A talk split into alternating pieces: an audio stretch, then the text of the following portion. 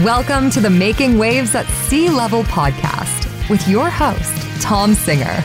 In each episode, we will explore the interesting stories of business executives, entrepreneurs, and industry leaders who are shaking things up and growing their companies. It is time to make some waves. Now, here's your host, Tom Singer. Hey there, you have come across another episode of Making Waves at Sea Level. Thank you so much for coming along on the journey of this show that is now almost 650 episodes over six and a half years. Uh, I started the show, it was originally called Cool Things Entrepreneurs Do.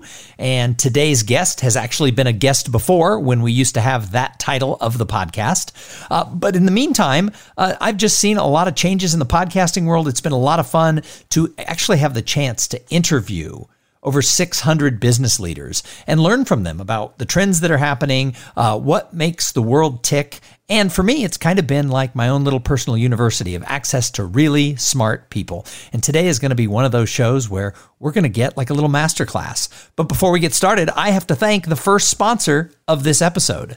So this episode is brought to you by Stanton Chase International one of the leading global executive search firms, serving as trusted advisors to help companies build their senior leadership teams. Now, in full disclosure, I now work for Stanton Chase International. I like to make sure people know that, but uh, they are a great company to work for, and I'm learning a lot about the space of executive search. So today, I've got Mike Smerklo, and Mike is really one of these super cool, interesting, eclectic people. He's an entrepreneur. He used to live out in the Silicon Valley. He bought and ran and took public a company. And he now runs a venture capital firm right here in Austin, Texas. And he is the somewhat recent author of a book, a book called Mr. Monkey and Me, a real survival guide for entrepreneurs. And it's a really cool story about his book as well. So, Mike, welcome back to the podcast. Tom, it's good to be here. Thanks for having me again. Nice. So let's go backwards. Let's go back to the company that you bought, ran, and took public. Uh, what was that all about? What was that company, and what was the experience like? Yeah, so the quick preamble of that was I had actually been working in Silicon Valley. I'd always wanted to be an entrepreneur. Didn't have any great ideas. Um, had taken this job, uh, my first operating job, working for Marc Andreessen and Ben Horowitz of LoudCloud, Opsware, now Andreessen Horowitz fame. Uh, Marc actually personally recruited me to come be an early employee there. And so I got to jump in and see startup chaos. Uh, was there right after the company raised its first round of capital all the way through IPO. And then I quit and I wanted to be an entrepreneur. The only challenge was I, I didn't have a good idea. So I took a different path called a search fund where you raise a small pool of capital, you hole up into an office and back in this is 2001 timeframe, you just make cold calls and try and find a business to buy. I got very fortunate. I, I, found a business in downtown San Francisco called ServiceSource. I bought it when it was about 30 employees and then ran it uh, for the next 12 plus years. Took it from a $5 million revenue company to about 300 million in revenue. It did, uh, and still exists and still publicly traded. But I saw that whole journey and was very fortunate along the way to work with amazing folks, experience uh, raising private capital and then public capital and being a public company CEO for good three and a half years. And then I uh, retired somewhat, moved to Austin, and started Next Coast Ventures. So, what's it like to grow a company in that CEO role from call it five million dollars to thirty million dollars? That's that's a big jump, even even in you know twelve years. Well, yeah, I was, I'm sorry, it was 300 million. So it was five to 300. Yeah. Um, oh, I'm sorry. What I don't yeah, know what yeah. I said, but yeah, that's what, third, that, yeah, no, but it's, it was, it was a wild ride. I mean, I, I liken it and I talk about this in the book, Mr. Monkey Me, which is by, to be clear, was not a, it's not a history of my career because that would be a short blog post at best. This is actually more of a, a learnings from across the spectrum of, of sources about entrepreneurship. But to me, it was the epitome of just the ups and downs is the only way I would describe it. I worked with amazing people. I learned a ton. I made a bunch of mistakes. But the biggest takeaway for me over that period was just how many, it's like being on a roller coaster for a long period of time and it never stops. The hills change, they get steeper, or there's different banks or challenges. And, and certainly as a personal, as a leader, you're constantly forced to change and grow. But the uh, the waves or the hills or whatever analogy you want to put in there never stop coming. Uh, and it's exhausting, exhilarating, and I think the best job I ever had and likely ever will have. So, is it hard to walk away from the leadership role in a $300 million company? It was uh, it wasn't at first because I was so doggone tired. Uh, I think that's the other thing. I didn't, you know, the book talks about mental aspects and mental strength and entrepreneurship, most of which I didn't do. Uh, so it's more like, you know, do as I say, not as I do. But I was just I was burnt out. I was exhausted. It had been a heck of a run, um, and financially rewarding and all that. But my wife and I had just had our fourth child you know, it was just it was a lot going on, and so at first to walk away was not that hard because I just enjoyed doing nothing. I think I was like uh, the I don't know, it was like I just sat around and watched Gilligan's Island for a couple days or something. I don't know what I did, but I just zoned out. Um, and then I finally started to get back and said, okay, I'm, I'm going to start this firm. I would say that the difference is the I really missed the team building. I missed the leadership opportunities. Uh, there's nothing better than the win you get when you close a big customer, or sign a great new executive, and you look around your team and you say, "We did it," or or that sense of accomplishment. Um, but on the flip side, I don't miss laying awake at three in the morning wondering how I'm going to make my quarter or some new competitors come in the marketplace. Those those memories I tend not to. Uh, I don't miss those those moments.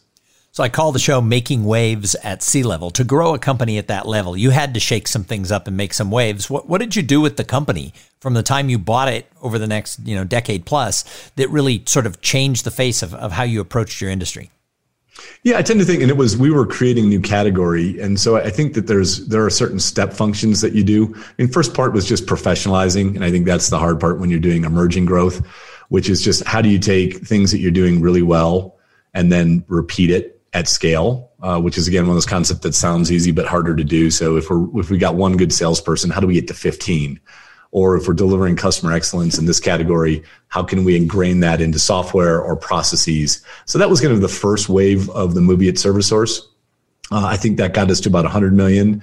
Uh, and then we really started to focus on new growth opportunities. Uh, along the way, there was obviously brand creation and marketing that went with that but we really expanded aggressively internationally. It was a, a right market for us. And by the time I retired, a third of our revenue came from international. And then I think, you know, the, the, the other part of this, and I'm sure you see with all the great people you have on your podcast, it's this constant pace of innovation. And that's something that even got more daunting. But I don't think I do like the old adage of you're either growing or you're or you're dying. And in our case, we had to look at how we could augment a largely human centric solution with technology. And so we started developing robust analytic frameworks and then eventually developed our own standalone software product to kind of cannibalize what we were doing through labor. Uh, so that was what we did at that company. And I think it's just universal, especially now, as Marc Andreessen said 10 years ago, software is eating the world. I think it's eating every part of the world. There's still a long way to go. But if you're not thinking about innovation, digital transformation or other forms of disruption. Um, and as a leader, I think you're really not going to be in the job very long. Well, it's interesting you bring up constant innovation, and I think that that's more important in today's world than ever, right? So, you know, how long is it this, since you've been here in Austin with the venture capital firm? Uh, we started it five years ago. Okay, so you know, the first four of those five years, you know, life was what life was. And then a year ago, the pandemic hit. So let's talk about some of the changes that have happened to the world of business and entrepreneurship over the course of the last year. I mean, if, if constant innovation wasn't important before, I think we've certainly experienced that the last four months. Am I right?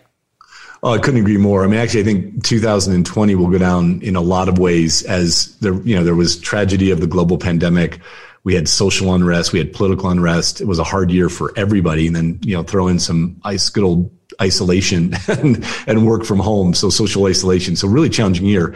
But on the flip side, I think we may look back as 2020 and say it was a pivotal point for a bunch of mega trends to really accelerate. We've been spending a lot of time at Next Coast Ventures putting things into three categories. And we, we call this the, the old clash song, should I stay or should I go? And, and what are the things that are the first bucket are as soon as we have vaccinations at scale, we're going to return to normalcy. On the other end of the scale, there's the things that I don't, we don't think will ever go back. And then there's stuff in the middle. Um, and so to give some examples, I think in the first bucket, how badly do you want to go see a live music concert or a sporting event or travel without worry? That's all going to come roaring back and it's starting to already. And then the other extreme, and I think this is where you're going, there were some mega trends and we do a lot of thematic research, but future of work, future of retail, healthcare, and how that changes. There were a bunch of things that were in motion, trends that got accelerated by a decade. And telehealth is a good example. Telehealth has been around where you could go see a doctor online for over a decade. You take a pandemic, you thrust in a whole new different behavioral changes, and now you say to a consumer, do you want to drive across, you know, 35 minutes across town, sit in the lobby, wait for your doctor, hope he or she has relevant information and, and gives you real advice? Or do you want to dial up, go online and, and see a doctor? Mm-hmm. It's a no brainer. And so I think there's a bunch of things in that third category, trends that were already in motion or beginning in motion and just got accelerated.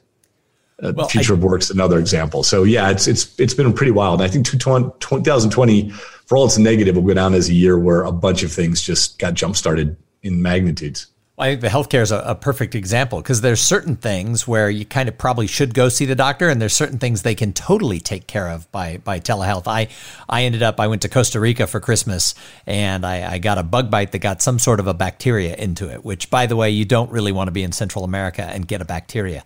Now, I'll just tell you, it, you know, no. they they they tried to put me on several different things of antibiotics. Fortunately, it wasn't an aggressive one, but uh, it took a couple of, of tries. And after two medic, you know, uh, telemed appointments, doctor and I decided, yeah, maybe you should come in and we'll take a culture.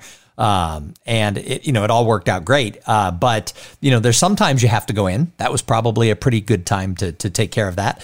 But uh, most of the other things in the last year, you know, I've been able to handle everything through a telemedicine appointment for everybody in our family. So I think that there are, uh, I, don't, I don't think that trend's going to go away. Now, then you bring up the future of work. What do you think is going to happen there? What are the trends when it comes to people working from home and some of the other future of work ideas that are out there? Yeah, I think there's going to be a, a, tremendous amount of innovation around there. It's one of the themes that we focus on at Nexus was we had this trend theme five years ago, future of work, but that, at that time it was more around how do you start to measure, monitor, and location was one aspect of it. I personally think this is a personal Mike Smerklo observation. I think physical presence will still be a really important part of culture, of establishing uh, uh, the way the company operates and sharing best practices and learning and strategy. I think it ends up in a hybrid model, though. I don't think the world of, hey, everyone has to be in this office and drive from the suburbs, wherever, I think that's gone away forever. Um, but I also think the distributive nature, never come to an office, all Zoom is equally exhausting. Mm-hmm. So our view is that it goes to the middle. And then the question becomes what changes with the hybrid model? And I think it'll be more of a hoteling concept. You'll have more of, hey, we're going to do an all hands on Tuesday and a product kickoff on Thursday. We need you in the office for that or the location for that. So I think there'll be um, a hybrid. I think the real innovation opportunities are and leadership opportunities are, well, how do you manage how do you establish goals? How do you check employee productivity? How do you communicate and build culture? And what does that physical infrastructure look like? That's where I think there's going to be a tremendous amount of innovation. Uh, and so our person, our, our firm view is it's going to be somewhere in the middle, but I don't think anybody has a clear picture or answer of like, it's going to look like X. And it may not. There may be 20 different variants that works for various companies of stages and sizes. Well, and, and I have an acquaintance who already kind of experienced the fact that thinking it was going to go all the way one way, uh, moved out of the Silicon Valley and moved to Tahoe just because it was away from the city and you know he could raise his kids there and it was a different different lifestyle. And then he was up for a promotion and it went to somebody else. And in discussion afterwards, it was like, well, they've been in the office, you know, and and yeah. you know been around with the even though most everybody was remote, they were active you know, in the local culture. And while the company supported people moving away, didn't have a problem with it, he didn't get the promotion and he thinks it's because he moved away. And so now he's I, like, great, now we get to move back to the Silicon Valley.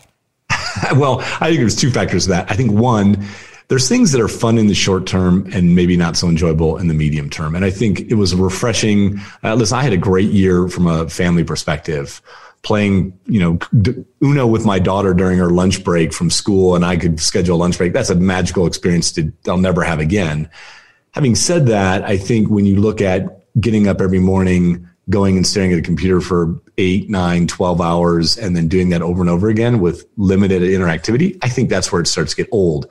And then secondarily, I think that competitive point is really interesting. I was talking to another friend of mine who's in your space, and he said, listen, if it's a big a big uh, CEO search, right? And my competitor is willing to get on a plane and meet with the company, and I'm not, I'm probably going to lose. And maybe that's not accurate, but I think there is a competitive element or a uh, human connection element that is still important. It's still in our our genes, if you will, and I don't think that can be overlooked either.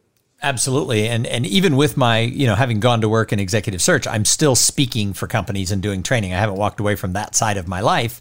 And it's interesting because what I teach is this whole human connection thing. So I'm interviewing as many people as I can about where do things go. And I will tell you, as a speaker, for a long time, uh, early into the pandemic, people were predicting wrongly, I think, that live events where speakers get up on the stage and and and do a keynote that that was going to go away, that there was no reason to do it because we were getting all the information by sitting on a Zoom meeting.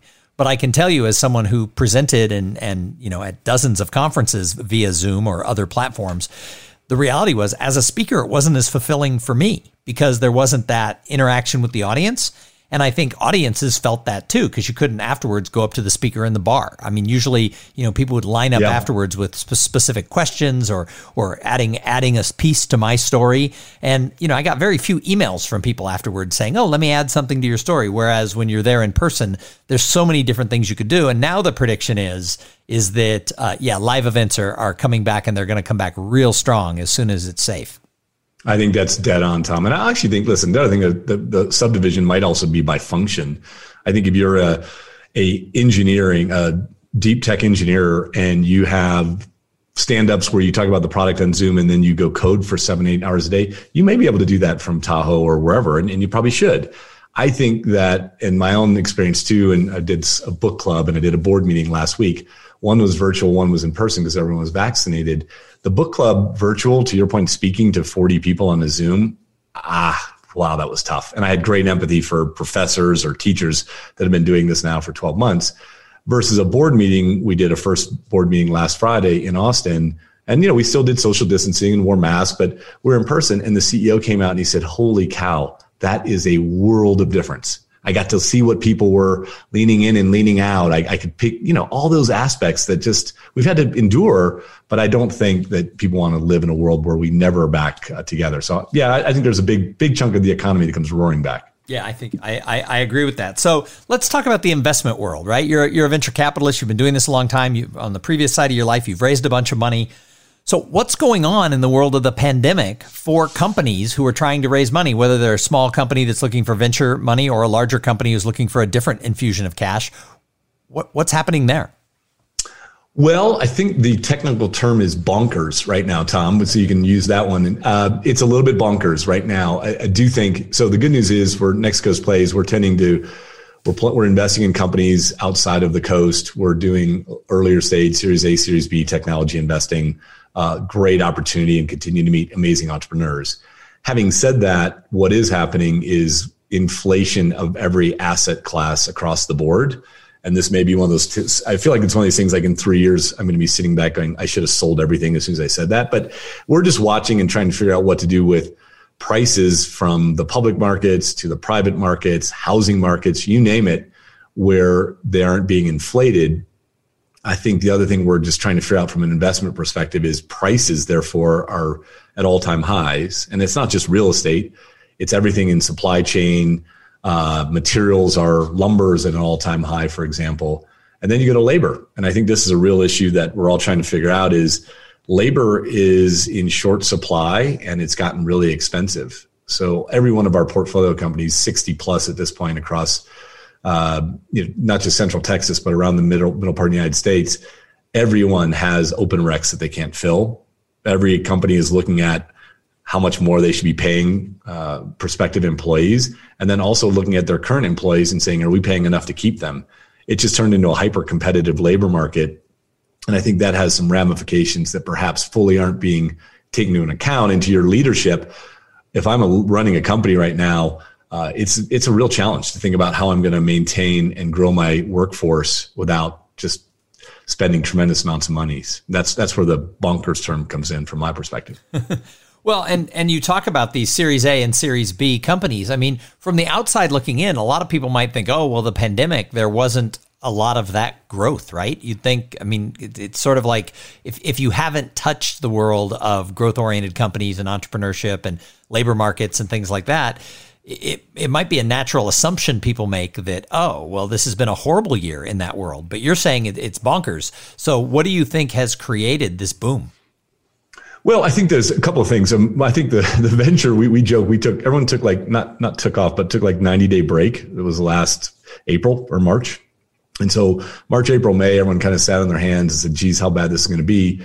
And then it quickly shifted to, okay, what does this do, and where where might this bring pockets of opportunity?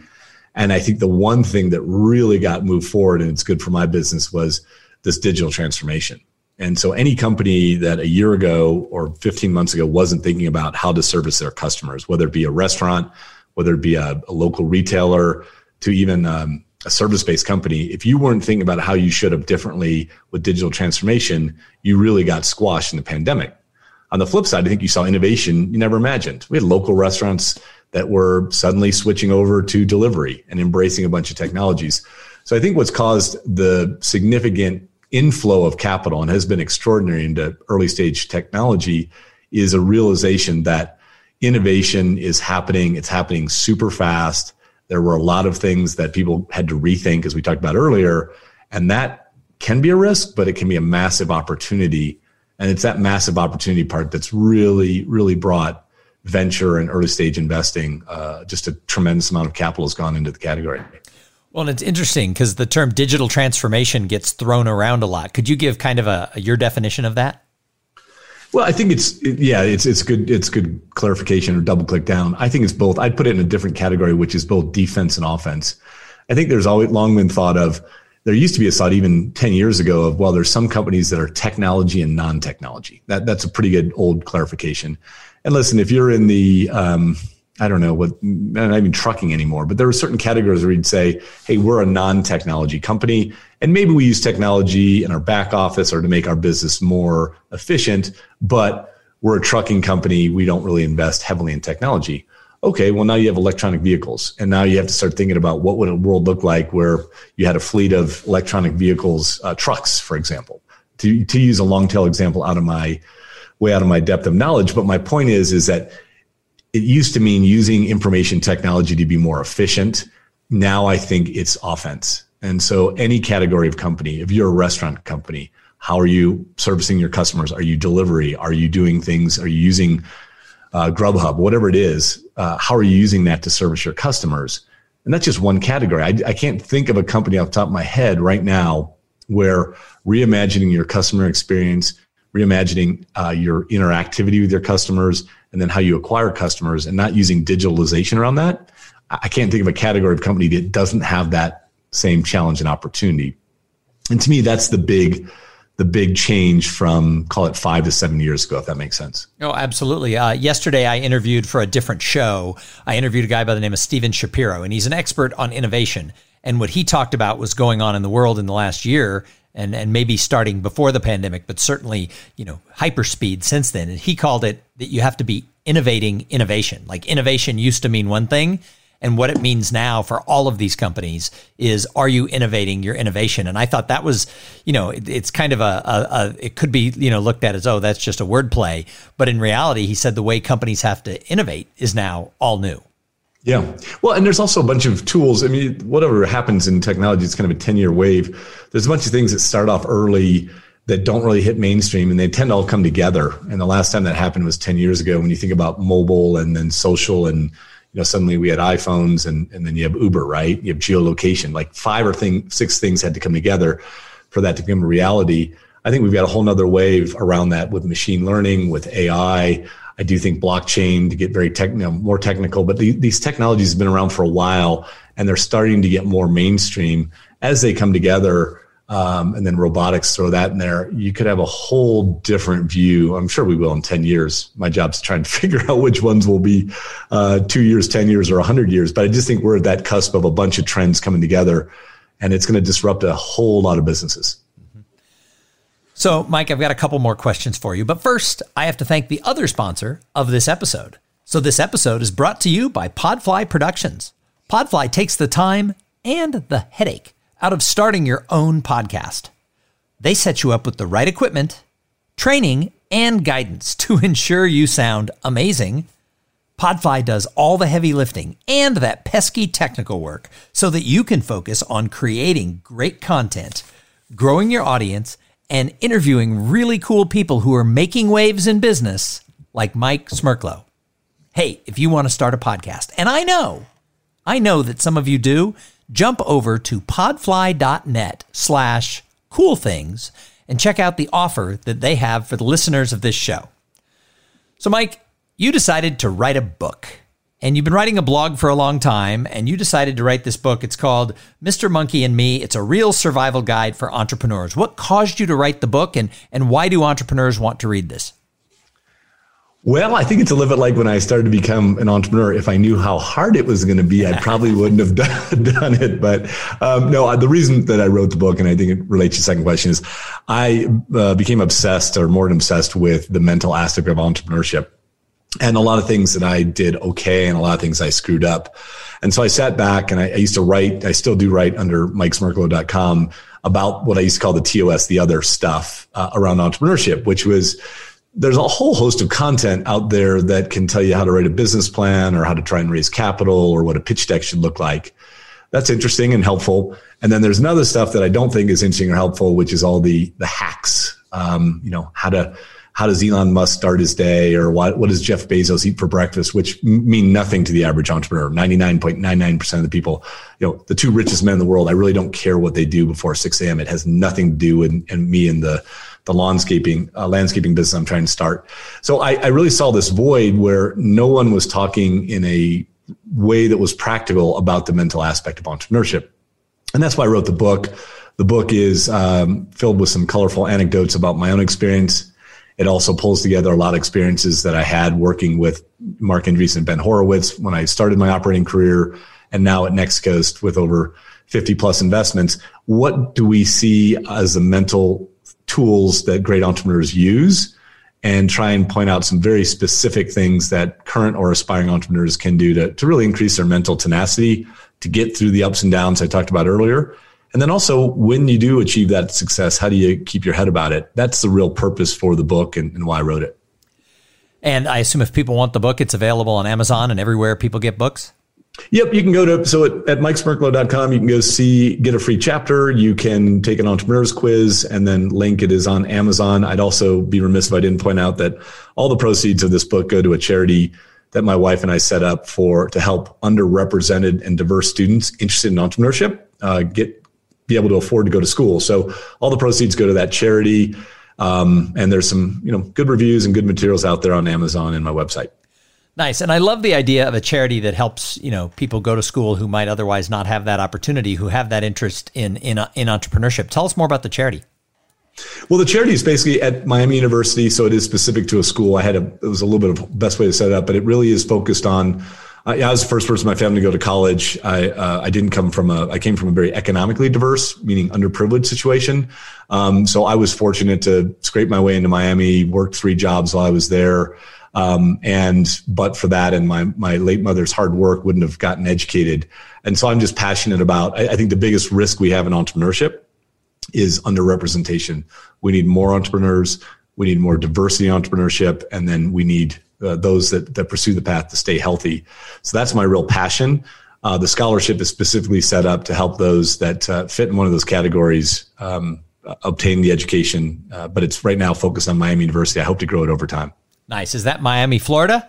Or is that Miami, Miami Ohio? Ohio. Miami, Ohio. Yeah, yeah, yeah. Miami, Ohio. Where the I used to go and I used to always people say, "Gosh, you must you must have enjoyed going to football games." I'm like, "No, we never went. We just sat in uh, sat in the dorm and watched Big Ten football." Because, uh, but yeah, no, it's a great school in Southern Ohio. Yep, absolutely. I've actually been to Oxford, Ohio, like eight times. I used to be a, a volunteer after college for my college fraternity, which was founded at Miami University yep. in Oxford, Ohio, and so I I had to go to many board meetings uh, of of such for the volunteer class that I was in. So. I know. yeah, well. great, great, great place to visit. But yeah, so so the book is really trying to help, and I would say there's each chapter there's a specific formula called the Shape formula that talks about uh, self awareness, help, authenticity, persistence, and expectations. That's what I think are the five critical elements of mental tenacity. And then each chapter ends with what I call monkey minders, specific suggestions. Again, most of which I didn't put into practice, uh, but I've seen great entrepreneurs do that would hopefully give someone really specific and practical things to do to try and increase their, their mental toughness. Sure. Awesome. So, Mike, I, I call this show Making Waves at Sea Level. Any advice for uh, executives or others who want to make some waves in their industry? Wow, that is a wonderfully open ended question. Um, I'm going to go to my, I'm, I'm going to just plug the book, but I do think um, leadership is all about how you show up every day. And so consistently challenging myself. I had a day like this today where I did all the things that I'm, I'm quote unquote supposed to do or like to do in the morning. And I found my energy level, my capacity to lead, my capacity to pay attention at an all time high. So I can, my, my personal advice is look at the things that make you the best possible person you can be find a way to make them repeatable in your life. And that discipline seems to be the biggest personal scale item that I can think of. Um, I'm jotting notes down to myself to do it again. But I think if you can find out where, what makes you, what gets you that mental strength and incorporate it in your life in a routine, to me, that's the, the best advice that I give uh, to others and to myself as well. Perfect. Well, thank you again for coming back to the podcast. Appreciate having you here. And thank you to everybody who tuned in and listened. I say it every show. If it wasn't for the audience, why would we do this? Uh, I have had the good fortune of, of interviewing some really awesome people, and we're going to keep this going. Come back every Tuesday and Thursday, and do me a favor. If you like the podcast, tell somebody about it. Yes, I want you to go to Apple Podcasts or wherever you get your podcast love and leave one of those reviews. You know, five stars, love the podcast that every podcaster asks for. But more important, tell somebody because when I talk to somebody who listens to the show and I ask them, How in the world did you ever find my little podcast? They say it is because my boss, my neighbor, my friend, somebody told me I should check it out, and, and now I listen every time I'm in the car. So tell your friends, you never know, they might like it too. Uh, and make sure you come back because uh, in a couple days we're going to interview somebody just as cool as Mike Smerklo. I know you're thinking, what? Where will you find that? But we will do it. But in the meantime, go out there, flex your business muscles, make sure that your career ladder is against the right wall. Don't climb a career ladder that's in the wrong place. And while you're out there, have some fun. Have a great day. Thank you for listening to the Making Waves at C-Level podcast. Without your listening to these in depth conversations, there would be no show. Connect with Tom at tomsinger.com and follow him on Twitter and Instagram at tomsinger.